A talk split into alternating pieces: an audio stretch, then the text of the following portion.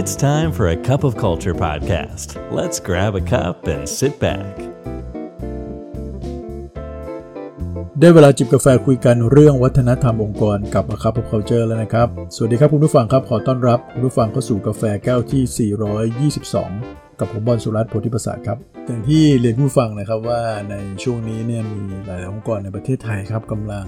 เข้มข้นมาก ๆ เลยในเรื่องของการสร้างวัฒนธรรมองค์กรนะครับ ส่วนหนึ่งในนั้น ทางบริษัทเราเอง Bright Side People ก็มีโอกาสได้เข้าไปช่วยอยู่ในตอนนี้นะครับ แล้วก็มีอีกมากมายเลยครับที่อยู่ในมือของที่ปรึกษาท่านอื่น ๆ หรือทางองค์กรเนี่ยสามารถทำได้ด้วยตัวเอง โดยไม่ต้องพึ่งพาที่ปรึกษา แต่ไม่ว่าจะเป็นการลงทุนในการจ้างที่ปรึกษามาช่วยก็ตาม หรือว่าการลงทุนลงแรงด้วยตัวเองในการสร้างวัฒนธรรมองค์กรก็ตามเนี่ยนะครับ ชิ้นหนึ่งที่สำคัญก็คือว่า ถ้าปากทางที่เข้ามาเนี่ยเราไม่ได้ให้ความสำคัญเรื่องวัฒนธรรมองค์กรเนี่ยเราก็จะไปเหนื่อยตรงระหว่างทางนั่นเองพูดในมุมนึงก็คือถ้าเราให้ความสำคัญตั้งแต่ต้นทางเลยนะครับ ในการสร้างวัฒนธรรมองค์กรเนี่ยนะครับในระหว่างทางมันก็จะง่ายขึ้นนะครับ นี่คำว่าต้นทางของผมเนี่ยหมายถึงอะไร ก็หมายถึงการที่เราจะรับคนเข้ามาไงครับ ในเมื่อเราอุตสาห์ลงทุนลงแรง ในการสร้างวัฒนธรรมองค์กรที่แข็งแรงแล้วเนี่ย การที่เราจะหาสมาชิกใหม่ ๆ เข้ามาเติมในองค์กรเนี่ยถ้าเขามีคุณลักษณะที่ตรงกับวัฒนธรรมองค์กรเนี่ยมันก็จะดีกับทั้งสองฝ่ายถูกไหมครับคำว่าดีกับทั้งสองฝ่ายนี่ก็คือ ฝั่งองค์กรแน่นอนครับก็ได้ประโยชน์ครับ เพราะว่าเรื่องทักษะความสามารถต่างๆเนี่ยบางทีมันยังพัฒนากันได้นะครับ แต่ถ้าสมมุติว่าเขามี mindset หรือว่าเขามีวิธีคิดมีความเชื่อนำไปสู่พฤติกรรมที่ค่อนข้างจะแตกต่างไปจากสิ่งที่เราคาดหวัง หรือแตกต่างไปจากวัฒนธรรมองค์กรของเราเนี่ย อันเนี้ยพัฒนายากกว่าครับ เพราะฉะนั้นถ้าเราออกแรงตั้งแต่แรกเลยในการสรรหาคนที่มีแนวโน้มที่จะไปด้วยกันได้ดีกับวัฒนธรรมองค์กรของเรา ก็น่าจะเป็นเรื่องดีนะครับ วันนี้ก็เลยอยากจะชวนฟังคุยเรื่องหนึ่งครับ ที่เราใช้เรียกว่าการสรรหาคนแบบ culture first นั่นเอง culture first ก็หมายถึงว่าองค์กรนั้นให้ความสำคัญกับเรื่องวัฒนธรรมองค์กรเนี่ยมาก่อนเรื่องอื่น ถ้าองค์กรที่ได้ชื่อว่าเป็น culture first company เนี่ยแสดงว่าที่องค์กรจะไม่ compromise เลยก็คือเรื่องการที่คนในองค์กรไม่ได้เป็นไปตามวัฒนธรรมขององค์กรนั่นเอง องค์กรที่คิดแบบนี้เนี่ยก็ต้องเป็นองค์กรที่เห็นชัดเจนแล้วว่า วัฒนธรรมองค์กรเนี่ยเป็นนกลไกเป็นเครื่องจักรสำคัญเลยในการที่จะนำพาองค์กรไปสู่เป้าหมายที่องค์กรต้องการ การที่เรามีคนที่ไม่ตรงกับวัฒนธรรมองค์กรเนี่ย มันอาจจะนำมาซึ่งความเสียหาย หรือมันไม่คุ้มเลยแม้ว่าคนคนนั้นจะมีผลงานที่ดีเพียงใดก็ตาม เพราะอาจจะทำให้วัฒนองค์กรเสียไปทั้งระบบก็ได้ และอาจจะนำมาซึ่งความสูญเสียด้านอื่นๆในองค์กรด้วยครับดังนั้นการสรรหาคนแบบ culture first ก็แปลว่า เราสรรหาคนแบบเอาวัฒนธรรมองค์กรนำก่อนเรื่องอื่นๆ นั่นเอง การสรรหาแบบ culture first หรือว่า culture first hiring เนี่ยมันมีเคล็ดลับอะไรบ้างนะครับ วันนี้ผมอยากจะมาแชร์สัก 5 เทคนิคแล้วกันนะครับ ที่รวบรวมมาจากประสบการณ์ด้วยแล้วก็แหล่งอื่น ๆด้วยนะครับ ข้อแรกเลยนะครับ ท่านต้องมีพิมพ์เขียวที่ชัดเจนก่อนครับว่าท่านอยากได้คนแบบไหนกันแน่ดังนั้นท่านต้องมีการระบุวัฒนธรรมองค์กร ของท่านให้ชัดเจนครับว่ามันเป็นยังไงนะฮะไม่ว่าจะเป็นเรื่องของ core value ขององค์กรคืออะไร แค่นั้นยังไม่พอครับ definition ของ core values แต่ละตัวคืออะไร และชุดพฤติกรรมที่ท่านคาดหวังที่อยากจะเห็นคืออะไร ซึ่งสำหรับ a c a p of culture แล้วนะครับ เราให้ความสำคัญกับชุดพฤติกรรม หรือ key behavior ภายใต้ core value แต่ละตัวมากนะครับ เพราะว่าตรงนั้นแหละครับจะเป็นสิ่งที่เราจะใช้สื่อสารกันทั้งองค์กรนะครับว่าตัว core value แต่ละตัวเนี่ยเราหมายถึงอะไรกันแน่ ซึ่งบางครั้ง definition หรือตัว core value เองเนี่ยมันอาจจะสื่อสารได้ไม่ครบถ้วนขนาดนั้น สิ่งที่มันจะสื่อสารให้เห็นภาพใกล้เคียงกันทั้งองค์กรมากที่สุดก็คือการที่เราระบุออกมาเป็นชุดพฤติกรรมเลยครับว่า เรามีความคาดหวังในเชิงพฤติกรรมอย่างไรภายใต้ core value แต่ละตัวครับซึ่งกระบวนการในการค้นหา core value เนี่ยนะครับสำหรับองค์กรที่เพิ่งเริ่มนะครับ หรือยังไม่รู้จะเริ่มตรงไหนเนี่ยก็อาจจะไปติดตามใน episode เดิมๆได้นะครับ เราพูดใน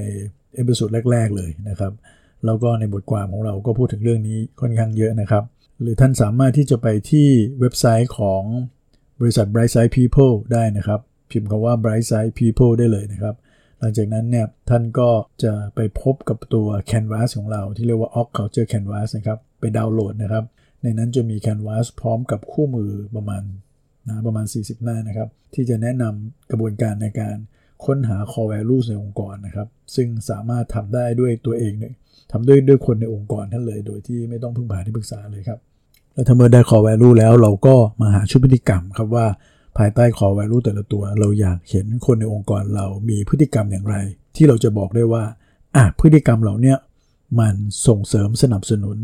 core value นั้นๆครับอะนี่พอเราได้ตัว core values แล้วเราได้ชุดพฤติกรรมแล้วเนี่ยครับ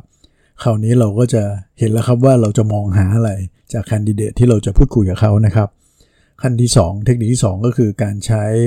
star model ก็ได้นะครับในการสัมภาษณ์ star model คืออะไร คุณฟังสามารถไปเสิร์ชใน Google ได้เลยนะครับ แต่ถ้าเราพูดสรุปแบบนี้ก็คือว่า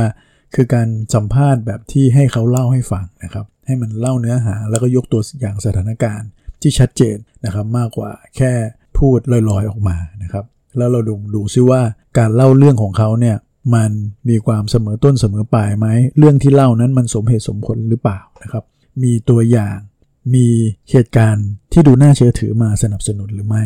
โดยให้เขาเล่าเป็นสถานการณ์เลยครับ แทนที่จะบอกว่าคุณทำอะไรมาแล้วบ้าง เราก็ต้องบอกว่าให้เขายกสถานการณ์สักสถานการณ์หนึ่งขึ้นมา อย่างเช่น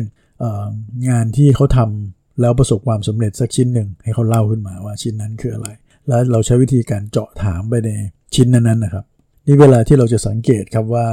เอ๊แล้วมันจะไปให้คำตอบในเชิงของพฤติกรรมได้ไงว่าสอดคล้องกับวัฒนธรรมองค์กรของเราหรือเปล่า เราก็ดูสิครับว่าเนื้อหาในสิ่งที่เขาเล่านั้นเนี่ย มันมี keyword สำคัญที่เรามองหาหรือเปล่า ยกตัวอย่างเช่นนะครับ สมมติว่าเราให้ความสำคัญเกี่ยวกับเรื่องของทีมเวิร์กมากๆเนี่ยนะครับ เราก็ดูซิว่าจากเนื้อหาที่เขาเล่าเนี่ยเวลาเขาพูดถึงเรื่องเราต่างๆเนี่ยโดยเฉพาะเรื่องความสำเร็จแน่นอนเวลาคนจะมาสัมภาษณ์งานก็มักจะพูดถึงเรื่องของความสำเร็จใช่ไหมฮะดูซิว่าเขาพูดถึงตัวเองเป็นหลัก หรือเขาให้เครดิตคนอื่นด้วยนะครับนะครับสมมติเราจะยกตัวอย่างสักเรื่องหนึ่งเขาพูดถึงตัวเอง ไปแล้วเราก็อาจจะให้เขา ยกตัวอย่างอีกสักเรื่องก็ได้ แล้วพอยกตัวอย่างเรื่องที่ 2 เรื่องที่ 3 มาแล้วเนี่ยก็มีแต่ตัวเองนะครับในเรื่องที่ประสบความสำเร็จไม่ได้พูดถึงเพื่อร่วมงานคนอื่นเลย ว่ามีส่วนในเรื่องทำให้ชิ้นงานชิ้นนั้นสำเร็จเนี่ยนะครับ ก็น่าสงสัยได้เหมือนกันครับว่าเขาเป็นคนที่มีความเชื่อเรื่องการทำงานเป็นทีมมากน้อยแค่ไหนหรือ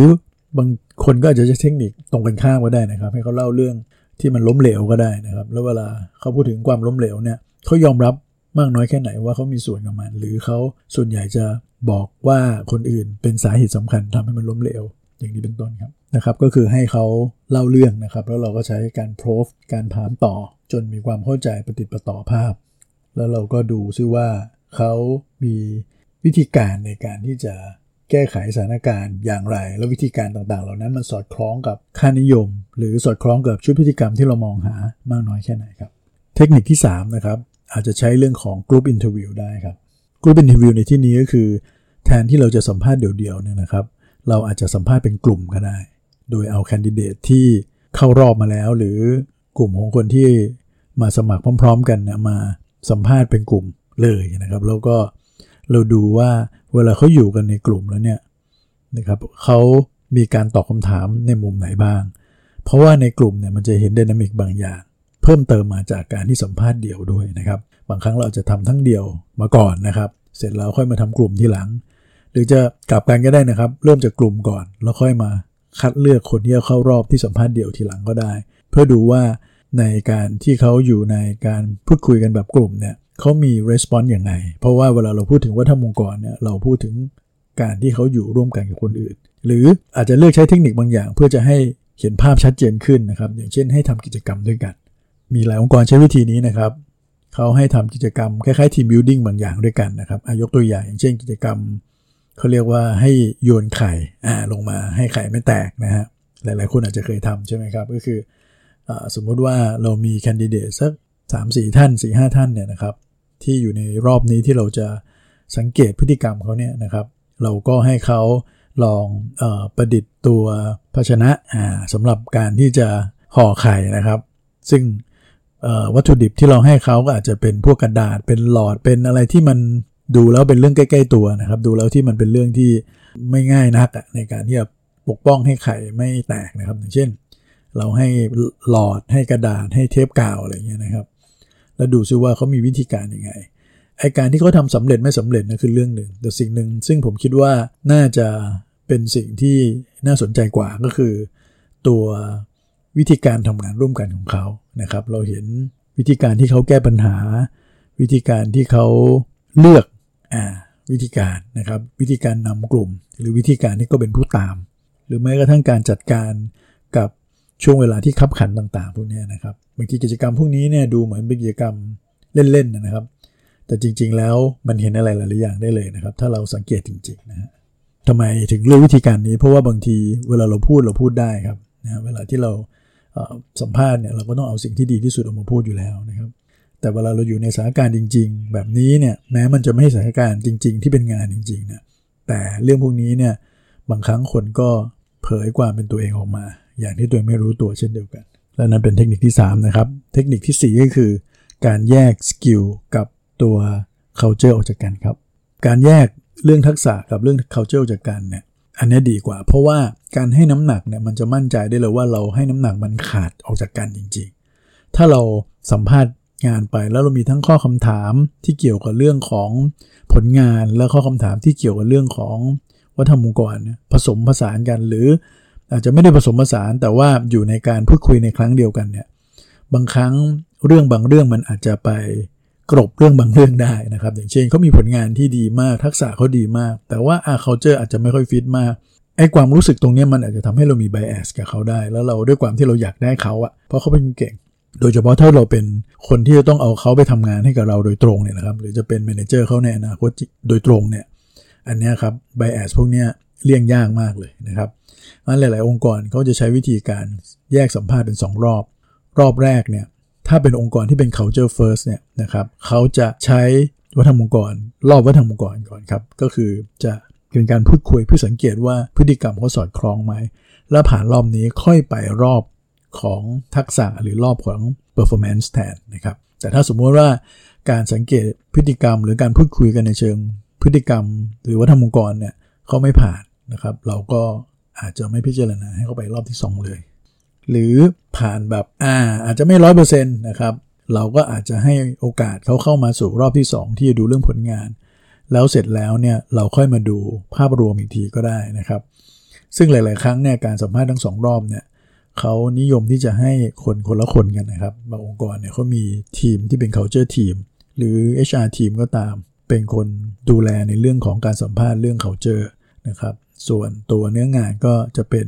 ผู้จัดการในอนาคตนะครับ จะเป็นคนสัมภาษณ์ครับแล้วก็เทคนิคสุดท้ายนะครับก็คืออย่าปณิปนอมครับ สมมุติว่าเรามีการระบุไว้แล้วนะครับว่าคะแนนของ culture เนี่ยจะต้องได้ 3 ใน5อ่าเป็นต้นนะครับ ทุกข้อเป็นอย่างน้อย แล้วคนบางคนเนี่ยคะแนนอาจจะไม่ถึงนะครับ แต่ว่าโอ้พอมาดูคะแนนภาพรวมแล้วเนี่ยคะแนนทักษะเขาเนี่ยโดดเด่นมากเลย 5 เต็ม ทุกข้อเลยเป็นต้นตรงนี้ยากเลยครับ เพราะว่าเรามองว่าสมมติเขาได้ 3 เต็ม5เนี่ยเรายังมีความเชื่อว่า เรายังช่วยเขาพัฒนาต่อได้นะครับ ในข้อที่เขาเขาดอยู่นะครับ ไม่ได้ 4 ไม่ได้ 5 แต่ถ้าต่ำกว่า 3 เนี่ย มันอาจจะยากไปนิดหนึ่งในการพัฒนาให้มันเกิดขึ้นจริงในระหว่างกระบวนการทำงานนะครับ หรือใน core values ทั้ง หลาย ๆ ตัวนั้นจะเป็น 4 ตัวหรือ 5 ตัวเนี่ยมันอาจจะมีข้อบางข้อที่มันไปอิงกับงานบางงานโดยตรงด้วยนะครับ อันนี้เราก็ไม่ควรจะไปดีไปนอมเลยครับพราะเราเลือกเส้นทางนี้แล้วเนี่ยเราก็ต้องใจแข็งพอครับ ที่จะให้เรื่องความให้ความสำคัญกับเรื่องของวัฒนธรรมองค์กรก่อน ถ้าแต่ละข้อเนี่ยมีข้อใดข้อหนึ่งคะแนนต่ำกว่า3เนี่ยต้องตัดใจก่อนนะครับ เราก็ให้โอกาสคนอื่น ไม่ว่าคะแนนในเชิงสกิลหรือในเชิง performance ของเขาจะดีเพียงใดก็ตาม และนี่เป็น 5 เทคนิคนะครับ ของ culture first hiring ครับ ก็คือ culture มาก่อนอื่นๆนะครับ ลองเอาไปปรับใช้ดูครับ ได้ผลไม่ได้ผลยังไงก็มาเล่าให้ฟังกันได้ครับ วันนี้กาแฟหมดแก้วแล้วครับ อย่าลืมนะครับ ไม่ว่าเราจะตั้งใจหรือไม่ก็ตามเนี่ยวัฒนธรรมองค์กรจะเกิดขึ้นอยู่ดีครับทำไมเราไม่มาสร้างวัฒนธรรมในแบบที่เราอยากเห็นกันนะครับ สวัสดีครับ And that's today's cup of culture. See you again next time.